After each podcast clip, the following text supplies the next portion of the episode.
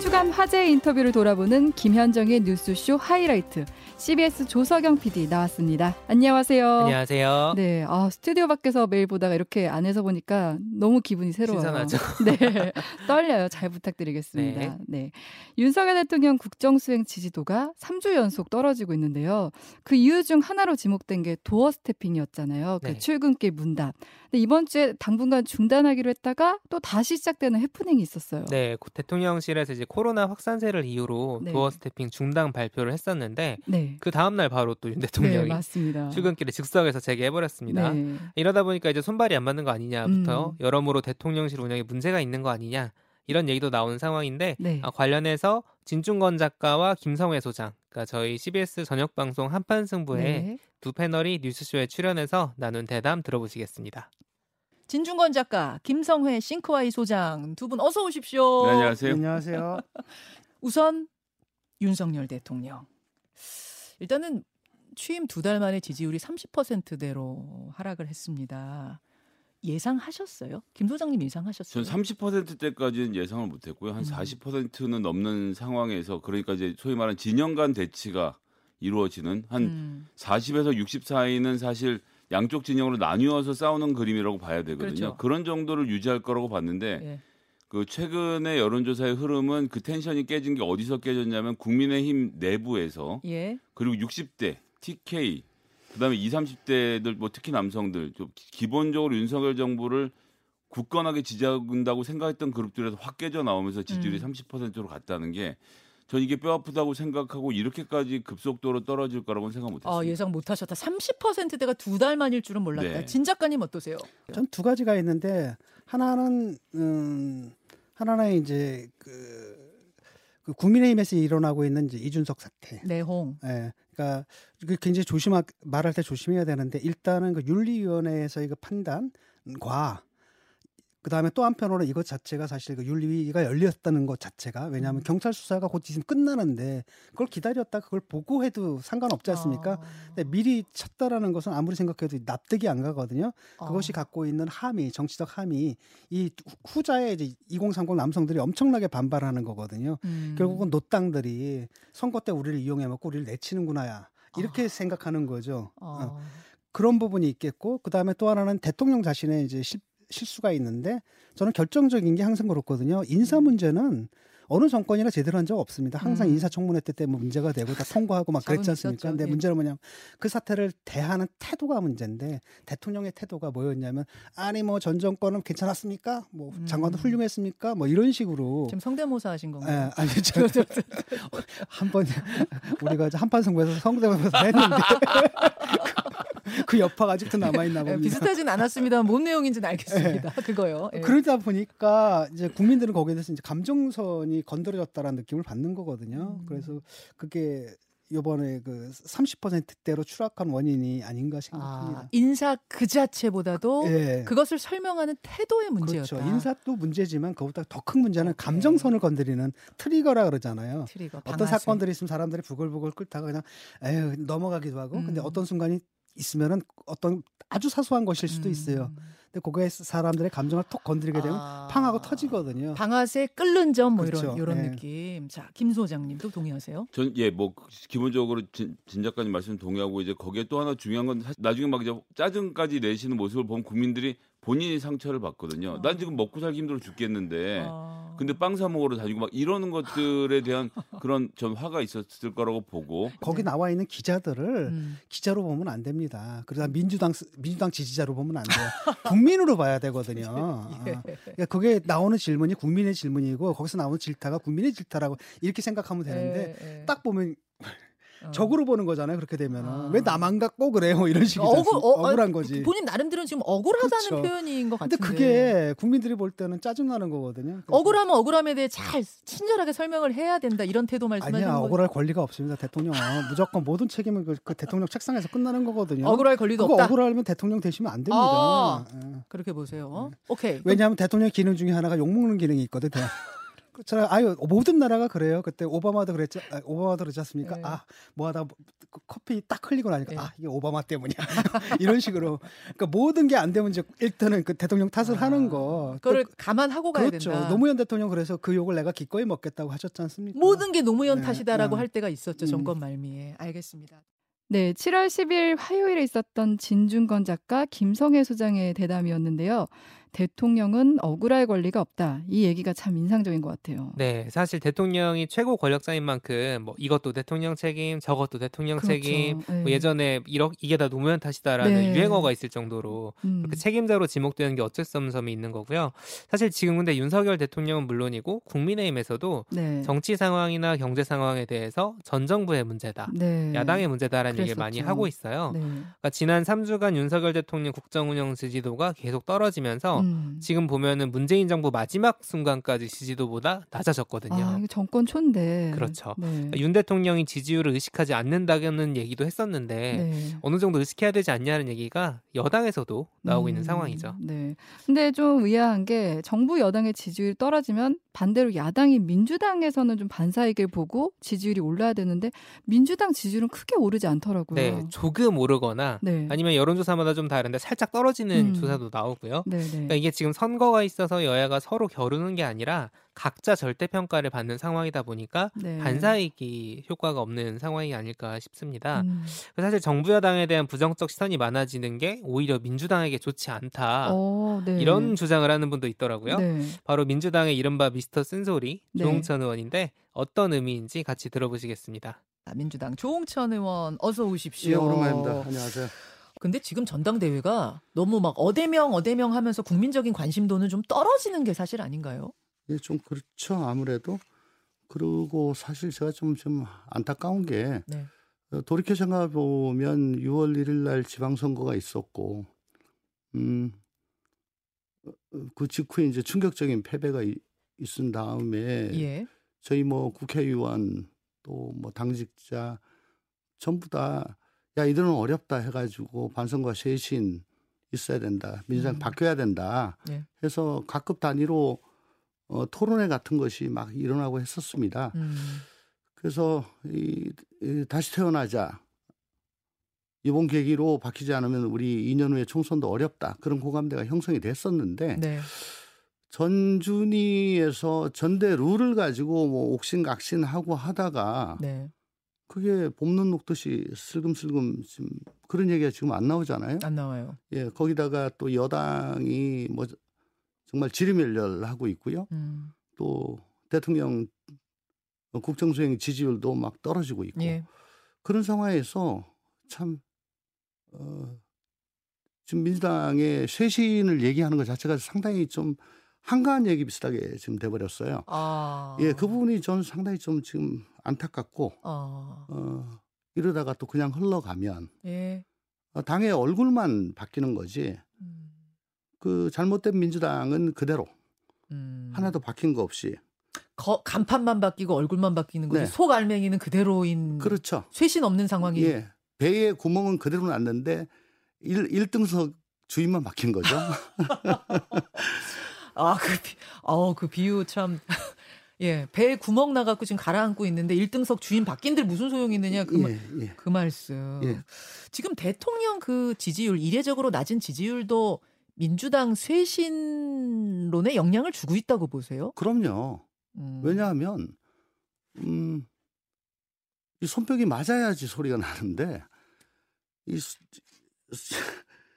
민, 저 여당이 저, 저렇게 내분 네. 상황인데다가 대통령 수- 국정 수행 지지율이 지지부진하면은 음.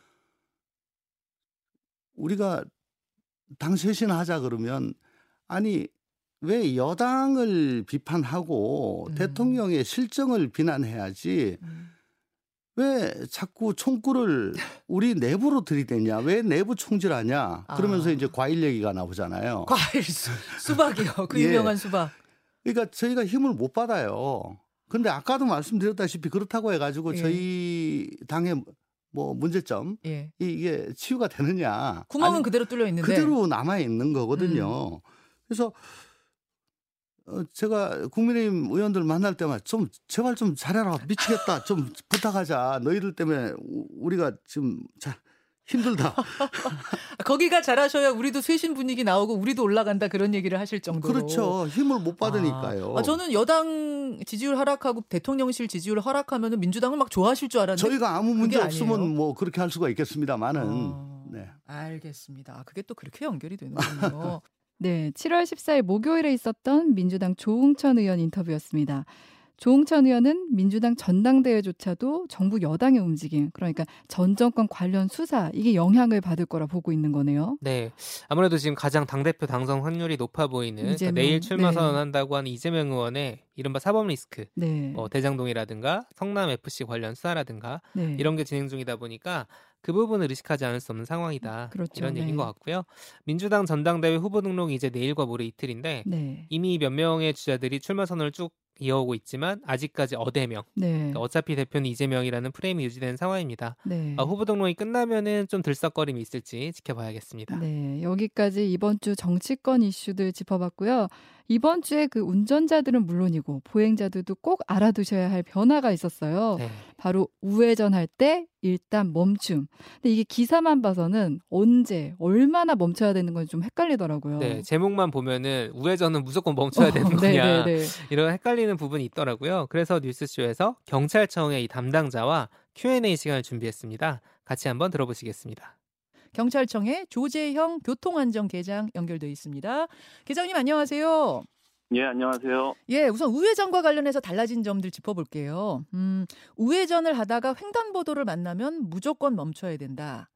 아, 건너려는 사람만 있어도 멈춰야 된다. 이거는 어떤 취지에서 만들어진 걸까요? 어, 일단 약간 사실관계를 좀 바로잡고 싶은데요. 예, 예. 어, 무조건 멈추시는 게 사실 도움이 되긴 하지만 음. 어, 정확하게 말씀드리면 사람에 따라서 사람이 있고 없고에 따라서 멈추는 걸 결정하셔야 됩니다. 네. 어, 기존에는 우회전을 할 때 횡단보도에 이제 건너는 사람이 있을 때 일시 정지를 해야 됐는데 네. 어, 이제는 횡단보도를 건너려는 사람, 예, 건너는 사람뿐만 아니라 건너려는 사람만 있어도 일시 정지하도록 바뀐 것이 가장 크다고 할 수 있습니다. 그런데 건너려는 사람이 있는지 없는지를 확인하기 위- 위해 무조건 일단 멈춤하라는 거 아니에요? 아, 일단 멈추는 아니고요. 건너려는 사람이 있어야 멈추는 것입니다. 아, 그럼 멀리서 보는데 아무도 없는 것 같으면은 잠깐 서지 않고 일단 멈춤하지 않고 그냥 가도 되는 건가요? 예, 그렇습니다. 다만 이제 언제든지 어. 설수 있게 굉장히 그 천천히 서행하시는 게 필요합니다. 자, 지금은 여러분 우회전에 관련된 것만 하고 있습니다. 오는데 차가 달리고 있는데 사람이 없는 게 확실하고 건너려는 사람도 없는 게 확인 확실하면 일단 멈춤 안 해도 되고 건너는 예. 사람이 있거나 건너려는 사람이 있을 때 서라 이런 말씀. 예, 그러면 예, 예, 맞습니다. 예. 그럼 여기서 건너려는 사람이란 거는 어떤 걸까요? 이 건너려는 사람이라는 개념 자체가 사실 예. 어떤 보행자의 내심의 의사를 반영하는 거기 때문에 예. 사실 보행자 머릿속에 들어가 보지 않는 이상 좀 정확하게 알 수는 없죠. 근데 그렇죠. 최소한 운전자가 아, 이 사람이 건너려고 하는구나 정도의 음. 의사가 좀 외부로 표출될 필요가 있을 것으로 보이고요. 그, 어, 그 예를 의사를 들면 뭐, 어떻게 예, 예. 뭐 손을 든다든지 빠르게 횡단보도 쪽으로 이동한다든지 또 횡단보도에 발을 내디디려고 한다든지 예. 이런 사람들이 될 수 있겠고요. 아니, 잠깐만요. 때는- 잠깐만요. 예, 손을 들거나 횡단보도로 예. 발걸음을 내디디는 사람은 확실히 건너려는 사람이 맞는데 예. 빠르게 걸어오는 사람은 그렇게 빠르게 걸어갖고 지나치는 사람일 수도 있어서 아, 예. 그런 것도 약간 애매하긴 한데 실제 단속을 할 때는 예. 그런 어떤 외부에 표출된 모습하고 실제로 위험성이 발생했는지 등을 종합해서 고려해서 저희가 단속을 할 예정입니다. 위험성이 좀 더 있을 때 단속이 음. 된다는 점 말씀드립니다. 아 그러면 일단은 빠르게 걸어오는 사람만 있어도 일단 멈춰서 더 의사를 확실히 확인해라 그런 말씀인 것 같아요. 예, 그렇습니다. 예, 다만 그렇게 걸어오는 사람이 빠르게 걸어오는 사람이 있는데 그냥 지나쳤어요. 그런 경우엔 애매하면 단속 안 한다 이렇게 보면 되나요? 예, 그렇습니다. 네. 알겠습니다. 자, 사람이 이제 걸어가는데 제가 멈췄어요. 근데 제 앞은 지나갔습니다. 제 차 앞은 지나갔습니다. 그러면 그냥 가도 되나요? 어, 아, 일단 사람이 있으면 멈추고 예. 없으면 가는 원칙만 지켜주시면 될 것 같습니다. 앞차하고 이렇게 좀 간격이라든지 이런 것들이 좀 애매하긴 한데요. 음. 어, 기본적으로 본인 본인 차량 운전자 네. 본인 차량 중심으로 본인이 횡단보도를 건너려고 할 때, 아, 예. 진행하려고 할 때 예. 보행자가 있는지 또 건너려는 보행자가 있는지 여부를 확인하는 게 가장 중요할 것 같습니다. 아, 그러니까 4차선 도로인데 음, 네. 제가 제 앞으로 보행자가 걸어가길래 섰습니다. 근데 이분이 네. 제차 앞은 지나가서 이제 저쪽 끄트머리로 가고 계세요 횡단보도에. 그 네. 경우에는 제가 달려도 돼요? 아니면 끝까지 그분이 이- 인도에 발 디딜 때까지 서 있어야 돼요. 어, 저희 경찰 입장에서는 원칙적으로밖에 말씀드릴 수가 없는데 예. 중앙선을 넘어간 경우라도 해도 횡단보도를 보행자가 이제 건너고 있는 중이기 때문에 예. 어, 법적으로 보면 어, 진행하면 안 되는 상황이 되겠습니다. 아, 그렇군요. 또 하나가 이제 우회전과 관련해서 신호등 문제인데요. 음, 예. 차가 우회전할 때 이제 있는 횡단보도 중에 보행자 신호등이 있는 경우도 있고 없는 경우도 있어요. 뭐 없는 횡단보도라면은 사람 있느냐 없느냐만 보고 이제 지나가면 되는데 보행자 신호등이 있는 경우에 좀 헷갈리더라고요. 저는 사람이 없더라도 보행자 신호등이 파란불이면 차가 서 있어야 되는 줄 알았어요. 근데 그게 아니라면서요? 예, 그 보행자 신호를 네. 운전자가 보고 판단을 하, 하도록 그렇게 법에 규정되어 있지 않고요. 어. 운전자는 보행 신호등을 볼 의무가 현재 법적으로 없습니다. 어. 어, 그렇기 때문에 예. 어, 오직 보행자 유무에 따라 행동하시면 되고요. 그러니까 보행자가 신호등이라고 생각하시고 아. 예, 보행자에 따라서 어, 진행하시든지 아니면 혹은 멈추시든지 결정하시면 되겠습니다. 그 자동차 신호등은 없는데 보행자 신호등만 있을 경우에 보행자 신호등 보다가 또 옆으로 고개 돌리다 사고 날 수도 있으니까 예, 운전자가 보행자 신호등을 볼 의무는 없다, 여러분. 그래서 우회전할 때 횡단보도는 그냥 무조건 신호, 보행자 신호등이 아니라 사람, 사람만 기준으로 삼아라 그런 말씀이에요. 예 맞습니다. 어, 예. 저는 여태까지 다 서 있었어요. 그래서 그래야 이제 준, 준법 정신에 맞는 거다. 그래서 사람 없어도 파란불이면 서 있었는데 그게 아니란 말씀. 예, 반대로 근데 계장님 반대로 예, 보행 신호등이 빨간 불이에요. 예. 근데 누가 무단횡단을 하는 거예요. 예. 그러면 어 저 사람 무단횡단이네 하면서 또 그냥 가는 차들도 있거든요. 근데 이 예. 경우도 그러면 사람 중심인 거예요. 예 그렇습니다. 어, 예. 아 빨간불에 건너는 사람 있으면 그 사람은 그 사람 나름대로 범칙금 무는 거고 나는 그냥 예. 사람 중심으로 보면 되고, 되고 운전자는 그렇습니다. 보행자가 이제 빨간불에 횡단보도를 건너고 있는 상황을 네. 대부분 무단 횡단으로만 생각하시는데요. 네. 어, 녹색불에 횡단보도에 진입을 했는데 음. 걸음이 불편하시는 뭐 어르신 분들이라든지 이런 분들 같은 경우에는 적색 신호에도 횡단보도에 남아 있을 가능성도 있거든요. 음. 아, 그렇기 때문에 무조건 무단횡단이라고 판단하지 마시고 네. 보행자가 있으면 좀 기다려주는 운전이 필요하겠습니다. 네, 7월 13일 수요일에 있었던 경찰청 조재형 교통안전계장 인터뷰였습니다. 헷갈린 땐 사람이 신호등이다. 이걸 기억하면 되겠어요. 네, 제가 이제 사실 저는 운전을 안 해서 네. 보행자 입장에서 이 패스 들었는데 네. 운전하시는 분들 입장에서는 참 헷갈리겠구나 싶더라고요. 네, 맞아요. 건너려고 하는 거면 그 건너려고 하는 게 대체 어디까지가 건너려고 음. 하는 거냐? 네. 라든가 사실 이제 뭐 겹- 법과 규제라는 게 다 안전하자고 만들어지는 음. 거니까 아 사람이 횡단보도를 건넌다 싶을 때는 일단 멈춤하시라 이 원칙을 좀 잘 생각을 해보시면은 운전자도 보행자도 좋지 않을까 그런 생각이 듭니다. 음, 사실 사람이 먼저가 돼야 되니까 어떻게 보면 기본적인 운전 규칙이잖아요. 네. 한 달간 계도 기간도 있다고 하니까 그 사이에 좀 이건 맞다 틀리다 애매한 게 나오면은 당국에서도 좀 자세히 알려주고 또 언론도 저희가 많이 알려줘야 되지 않을까 싶습니다. 네. 잠깐 광고 듣고 이어가겠습니다. 네, 김현정의 뉴스쇼 하이라이트 CBS 조석영 PD와 함께하고 있습니다. 이번 주 뉴스쇼의 그 100세 철학자, 네. 실제로는 올해 나이가 103세시라고요. 네, 맞습니다. 연세대 김형석 명예교수가 출연하셨네요. 네, 1920년생 네, 이십니다. 어, 네. 그래서 윤동주와 동문이고 오, 네, 네, 네. 도산 안창호 선생의 연설이나 설교를 직접 들어보기까지 한 어머. 정말 살아있는 역사책. 역사 속의 인물을 직접 그렇죠. 만나신 분이시네요. 네. 그래서 뉴스쇼에서 지금 저희가 특별 기획으로 어, 뉴스쇼가 묻고 미래가 답하다. 음. 그러니까 쇼미답이라는 코너를 진행하고 있는데 네. 이, 이 코너에 출연하셨어요. 어떤 이야기를 하셨는지 들어보겠습니다.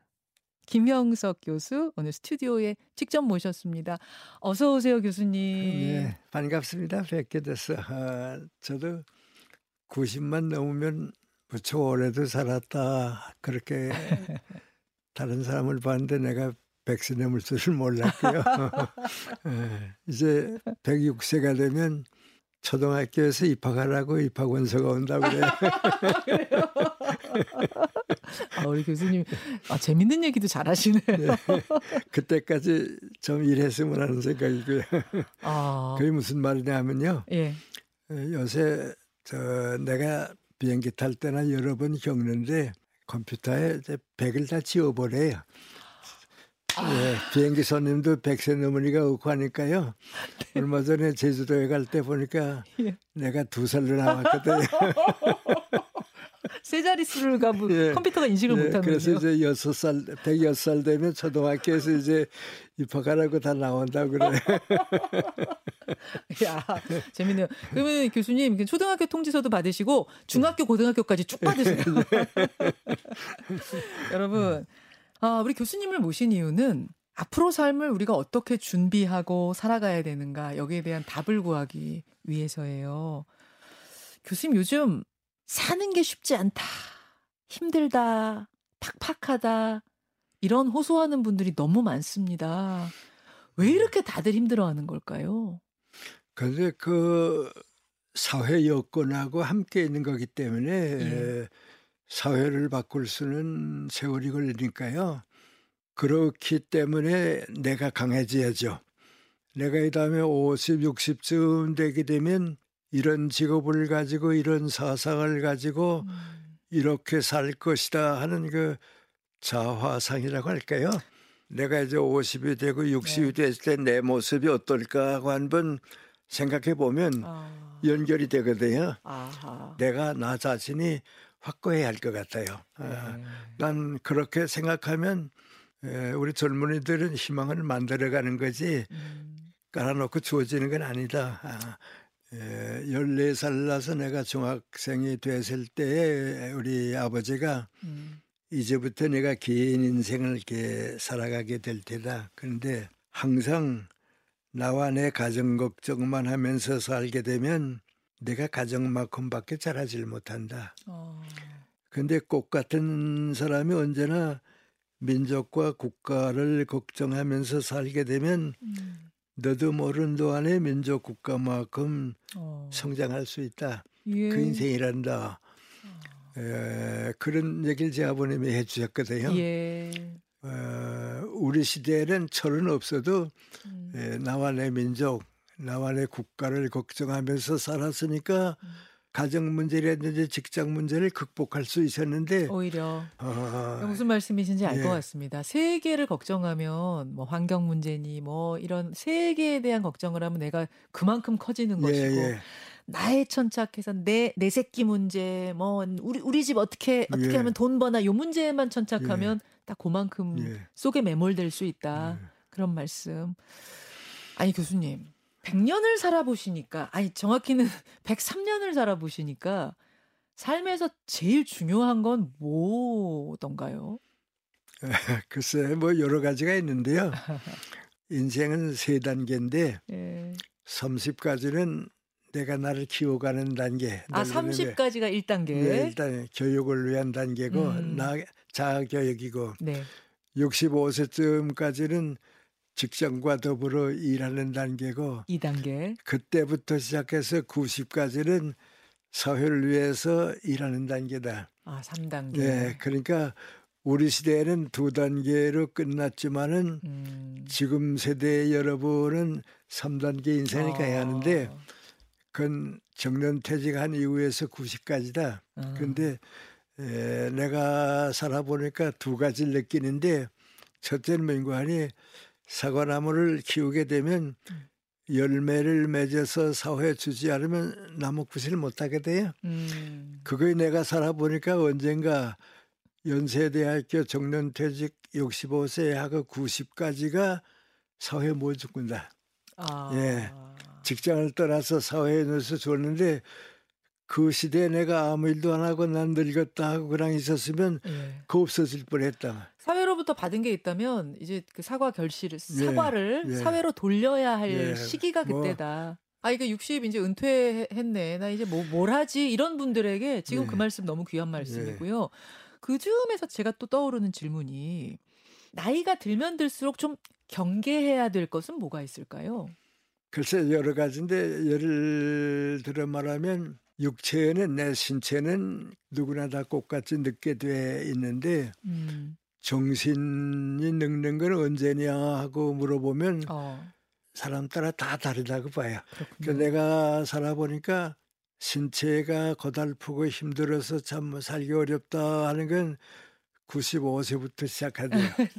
예, 그때 되니까 요새는요, 어, 아주 쉽게 표현하면 정신적인 내가 신체적으로 늙은 나를 얻고 다니는 것 같아요. 아, 늙지 않는 것 같아요. 예, 정신은 예. 늙지 않는다. 근데 그걸 어떻게 키우느냐가 문제지. 아, 자기가 안 키우면 뭐 할 수. 없죠. 예. 맞아요.